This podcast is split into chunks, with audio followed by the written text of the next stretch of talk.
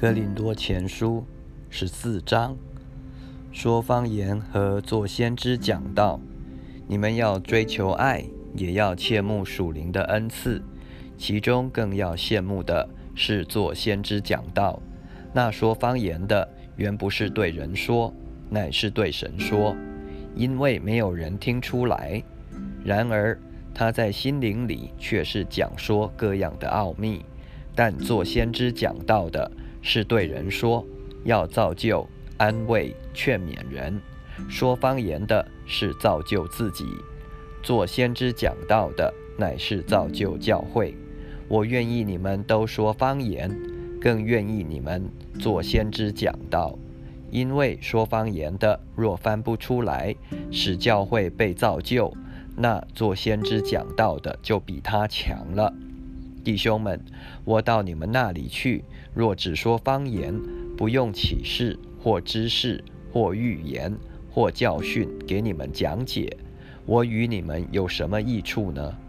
就是那有声无气的物，或箫或琴，若发出来的声音没有分别，怎能知道所吹所弹的是什么呢？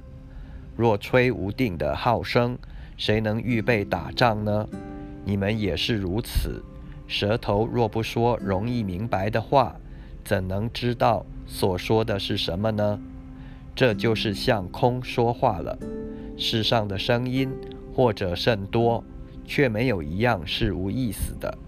我若不明白那声音的意思，这说话的人必以我为话外之人，我也以他为话外之人。你们也是如此，既是切慕属灵的恩赐，就当求多得造就教会的恩赐。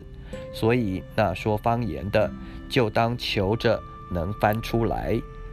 我若用方言祷告，是我的灵祷告，但我的悟性没有果效，这却怎么样呢？我要用灵祷告，也要用悟性祷告。我要用灵歌唱。也要用悟性歌唱，不然你用灵注谢，那在做不通方言的人，既然不明白你的话，怎能在你感谢的时候说阿门呢？你感谢的固然是好，无奈不能造就别人。我感谢神，我说方言比你们众人还多，但在教会中，宁可用悟性说五句教导人的话。强如说万句方言，弟兄们，在心智上不要做小孩子；然而在恶事上要做婴孩，在心智上总要做大人。律法上记着，主说：“我要用外邦人的舌头和外邦人的嘴唇向这百姓说话。”虽然如此，他们还是不听从我。这样看来，说方言不是为信的人做证据，乃是为不信的人做先知讲道；不是为不信的人做证据，乃是为信的人。所以，全教会聚在一处的时候，若都说方言，偶然有不通方言的，或是不信的人进来，岂不说你们癫狂了吗？若都做先知讲道，偶然有不信的，或是不通方言的人进来，就被众人劝醒，被众人审明，他心里的隐情显露出来，就必将脸伏地敬拜神，说：“神真是在你们中间了。”凡事都要按次序行，弟兄们，这却怎么样呢？你们聚会的时候，个人或有诗歌，或有教训，或有启示。或有方言，或有翻出来的话，凡事都当造就人。